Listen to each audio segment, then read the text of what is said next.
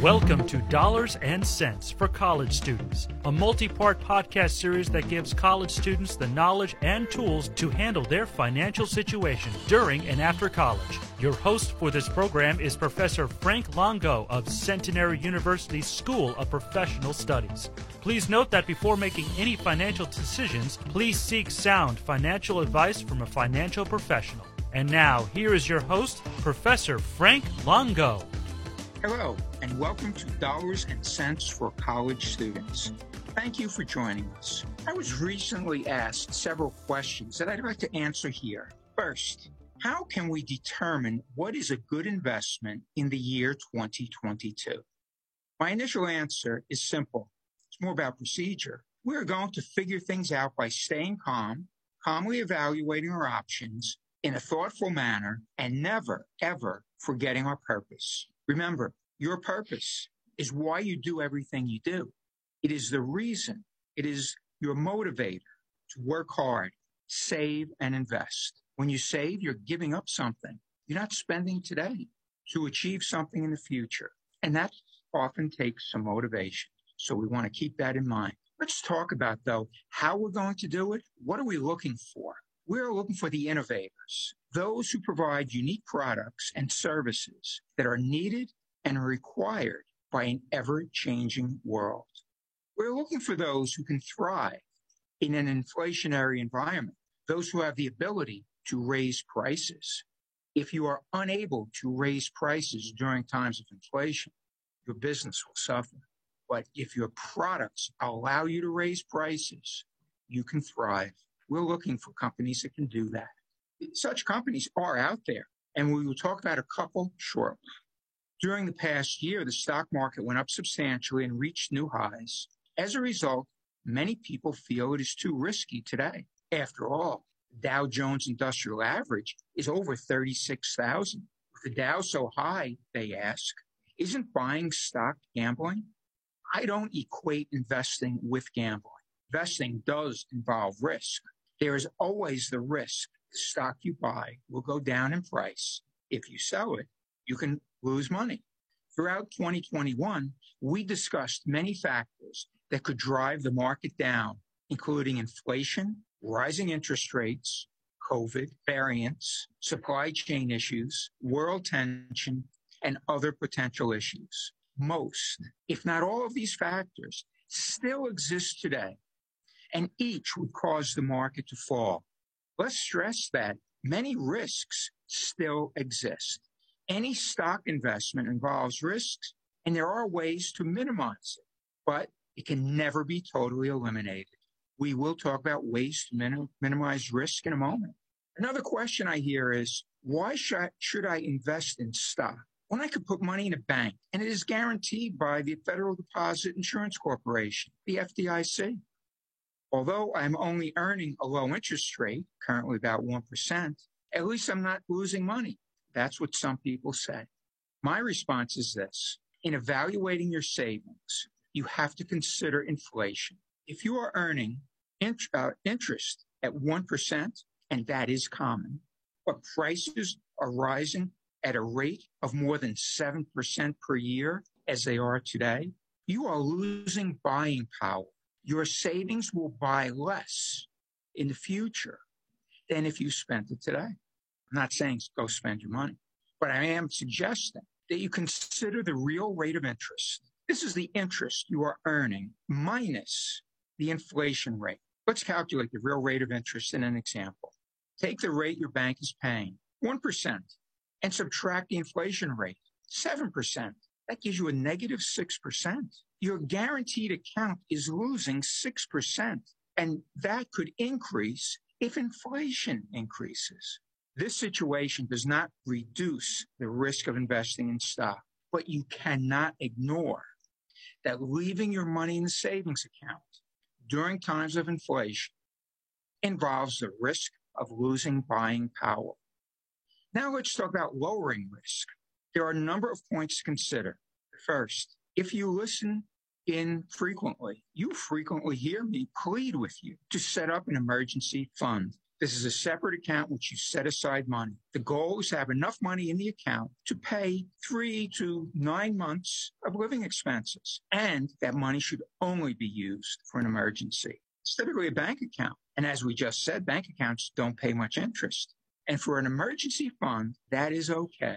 This is not an account for long-term savings. It should not hold the bulk of your assets just a few months living expenses. If your employer has a 401k type of retirement plan, and most do these days, those who are working should participate. We realize that the average college student does not have a 401k, but college students need to know about the 401k and should keep it in mind for the time when you are working. Also, I hear that many listeners are working so they should consider the 401k account. It's typically an optional account. You choose whether to participate. You should participate. As a form of compensation, most employers will contribute to your account a matching figure. You should contribute whatever your employer is willing to match. So let me explain this with an example. If your plan calls for the employer to contribute up to 5% of your salary to the plan. If you contribute 5%, then you should contribute that 5%. So the rule of thumb, contribute to the plan the percentage of your salary that your employer is willing to match, is willing to put in on your behalf. The employer's matching portion is normally referred to as free money. It is money you get only if you participate. So participate. Doing so, so will prepare you for retirement. Consider buying I bonds. We've spoken about these before. The I stands for inflation. The interest rate this account pays is tied to inflation. So the current rate on an I bond account is 7.12%, a little greater than inflation keep in mind, is an account with the United States government, and the U.S. government has never failed to pay its debts. You can open an account online at treasurydirect.gov. By diversifying your assets in the way we just spoke about, you are in a better position to take on whatever risks you perceive the market to involve. And then you can reap the rewards of stock investing. Remember, the stock market is, on average, the highest paying investment in history. While there are many reasons the market could fall, there are many factors that could make it rise. There is talk that Omicron, the Omicron variant, could peak and actually fade soon. This would give the market quite a boost, in my opinion. There's a lot of money in the economy just waiting to be invested and spent. And when that starts, again, the market could get quite a boost. So our key is to find the right companies. As you invest in stock, consider the metrics that indicate a safer versus riskier investment. Consider beta, a measure of market risk. The higher the beta, the higher the risk, but also the higher the potential return. And that's based on the individual company's stock price history. A beta of one indicates average risk. Lower than one is less risky than the average stock, and greater than one involves a higher risk. But also, beta of greater than one can involve a higher reward. I like to invest in a number of companies that have varying betas. This diversification of betas increases potential returns while lowering risk. I also look for companies that expect future earnings to increase. This earnings, inc- increasing earnings is thought of as the best predictor of rising stock prices. And in many cases, especially with new companies, the, the prediction based on what the company plans to do, the prediction of higher earnings usually makes the stock price rise. I also look for companies that increase cash dividends. A company cannot pay and increase its dividend unless it has profits and cash. These are positive metrics. I'd like to emphasize when companies do not pay dividends, it doesn't mean that in itself does not mean they are poor investments. What it usually means is they have to put their money back into the business. Stocks who do increase their dividends, however, tend to be more cautious investments. Just something to think about as we try to diversify. So we might look for some companies that are paying increasing dividends and some others that are newer companies that are expanding. So they don't pay dividends, but they offer the potential of a higher return. Another way to lower risk is to diversify by investing in companies in different industries. And we have identified a number of companies and industries that are critical and important to their customers. We have two in particular that are worth considering as investments. First, Rio Tinto. The symbol is RIO. Rio Tinto is a United Kingdom based mining and metals company that produces iron ore, aluminum, copper, gold, silver, and minerals. It is expanding to what is called future facing commodities. They're facing the future because they provide a service, they provide a usefulness that other commodities don't provide, such as lithium. Rio Tinto is increasing its copper interest, and both lithium and copper are used in the manufacture of electric vehicles. Rio Tinto has agreed to buy property in Argentina that is known for having the best lithium deposits in the world. This is significant because, as we said, lithium, not only is it used in the manufacture of electric vehicles, it's critical to it. EVs cannot be made without lithium. Rio's entry into lithium is occurring while the lithium prices are surging. Remember, a company's ability to raise prices is an important investing factor. Rio also makes fertilizers and is working to re- reduce the pollution associated with its production.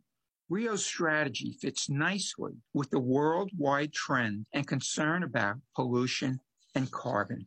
From a financial measurement perspective, Rio has a beta of 0.64, less than one. Its stock price has been less risky than the market as a whole. It projects higher future earnings, in large part based on lithium, and this is evidenced by its forward earnings ratio being less than its trailing price earnings ratio. It pays a dividend that yields more than 9% based on its stock price of about $72 per share. This is a significantly high dividend. Rio is in the right field at the right time and is worth considering as a long-term investment. Another important company in a critical industry is MP Materials. Symbol is MP. It produces rare earth materials that are used to make numerous magnets required by electric vehicles. It also produces other rare earth products used to make drones and systems, medical equipment, wind turbines, and robotics. In short, its products are rare and important in the industries of the future. It owns and operates the Mountain Pass mine, which is the only operating rare earth mine in the United States. China currently produces many of the rare earth minerals that are important to critical industries. Every major auto manufacturer and every auto startup is determined to make EVs and they have the support of just about every major government.